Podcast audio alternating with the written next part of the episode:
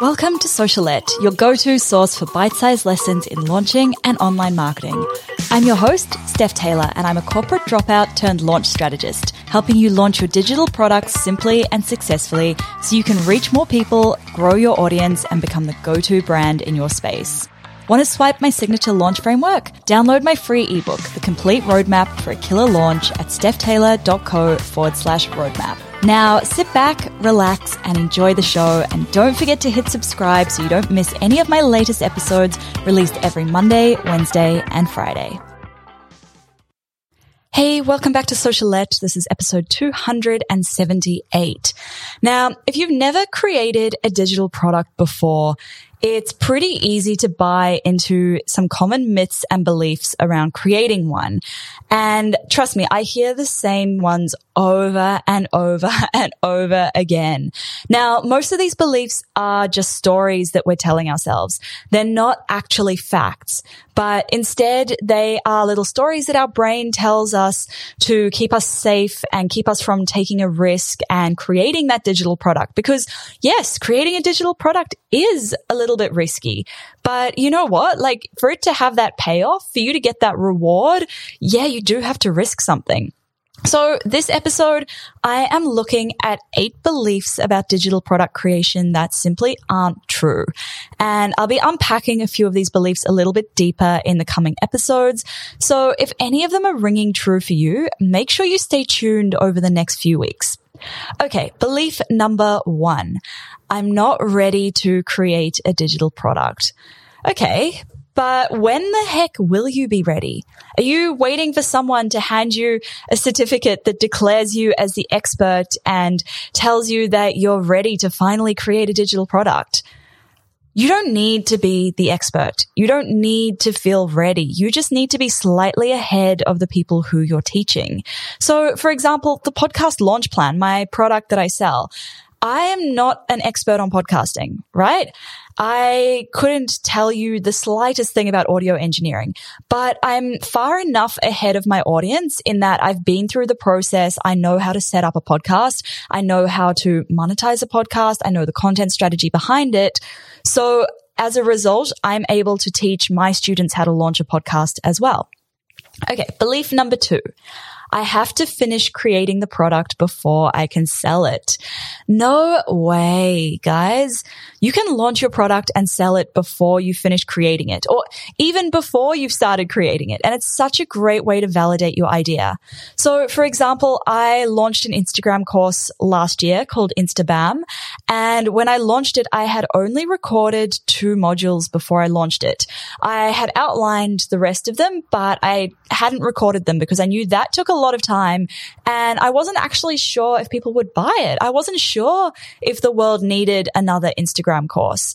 So only after I sold enough spots in the course did I actually go ahead and create it. Belief number three. Creating a digital product takes too long.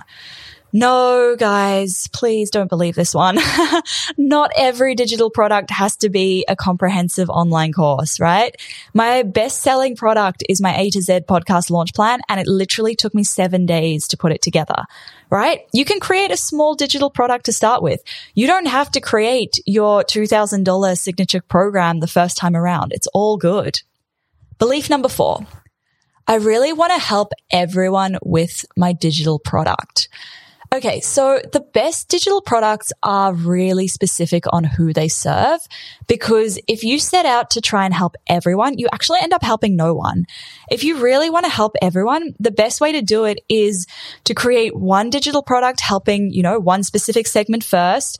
And once that one's working really well, then going ahead, creating the next one for a different segment of people. And then the next one, you know, rather than trying to create one product that helps everyone and actually ends up helping nobody because it's just so broad. Now, this is a topic that I'm definitely going to dive into in the coming weeks because it's such a common thing that pops up. Okay. Belief number five. I have an idea, but someone else has already done it. Now, I shared a whole episode about this a couple of weeks ago. And the short version really is that just because it's already been done doesn't mean it can't still be done by you. You have something that makes you unique. You might have a unique approach or a unique, unique perspective. And this is what will make yours stand out from your competitors. Plus, if someone else has already done it, it means that there's most likely a market of people out there willing to pay money for it. Belief number six. I'm not motivated enough to create a digital product yet. So here's the thing, right? It's not about motivation. It's about taking action. Action creates motivation. Think about it. If you start exercising every day, you become much more likely to exercise the next day and the next day. It becomes a habit. You become, rather than relying on that motivation, it's something that just becomes automatic for you. Yes, you might feel a little bit motivated at the start. Um, I know I certainly do on January 1st, whenever I'm like, okay, I'm going to exercise every day. But that motivation wears off quite quickly. And all that's left is your habits and your discipline, right? So if you can have the discipline to regularly put time towards creating your digital product, this is much more powerful than the initial burst of motivation that will only leave you with a half finished product. Belief number seven. I procrastinate creating my digital product, therefore I'm lazy. No, I don't think you're lazy. I think you're just overwhelmed, afraid, or you're being a perfectionist. Now, if you're overwhelmed, just thinking about it, like the best way to overcome this overwhelm is to break it down into smaller tasks. So little tasks you can complete in an hour or less and not jam packing your to-do list. I'm so guilty of this. Like I actually yesterday, the day before I recorded this episode, I had so much on my to-do list. I got up, I looked at my to-do list. I thought, I just can't do this today. I'm too overwhelmed and climbed back into bed.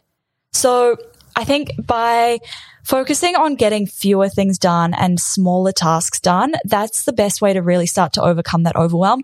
But also know that you're not the only one who feels that way. You're not the only one who procrastinates and it's all good. Okay. Also, if you're afraid, I challenge you to question what you're afraid of, why you're afraid. Where is this fear coming from? Is it fear that people might judge you? Is it fear that people might be like, oh, she doesn't know what she's talking about? Um, because these are totally normal, right? Everyone deals with these. Now, also, if you're being a perfectionist, I challenge you to question yourself. Why are you afraid of it not being perfect? What's the absolute worst that can happen? Often perfectionism is really just fear in disguise, right? Now, I've got a whole episode on procrastination coming to you very soon. So make sure that you've hit subscribe so you don't miss that episode. Belief number eight. I don't have enough followers or subscribers to create a digital product yet. And this one is absolute rubbish because launching your digital product is how you grow your audience. Every spike that I've seen in Instagram followers and email subscribers has always been during a launch. Plus, launching your product to a small audience is a really good thing because it means you can refine it and make it better. It means you can stuff up and you aren't going to embarrass yourself in front of hundreds of thousands of people, right? It means you don't have to stress about it being 100% perfect the first time around because if you only sell to a small number of students, you can do something that doesn't scale and you can reach out to them and jump on a call with them and talk to them and find out, you know, what made them buy, what they enjoyed about it, what they didn't enjoy about it, why they almost didn't buy. These are all things that can go into shaping your digital product and making it better the future. Okay, so there you have it. 10 super common beliefs about creating a digital product that simply are not true, guys. Thank you so much for listening. Make sure you hit subscribe so you get notified every time I release a new episode every Monday, Wednesday, and Friday.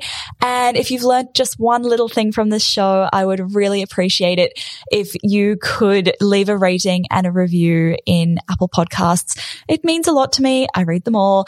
Thanks so much for listening, guys. Catch you next time.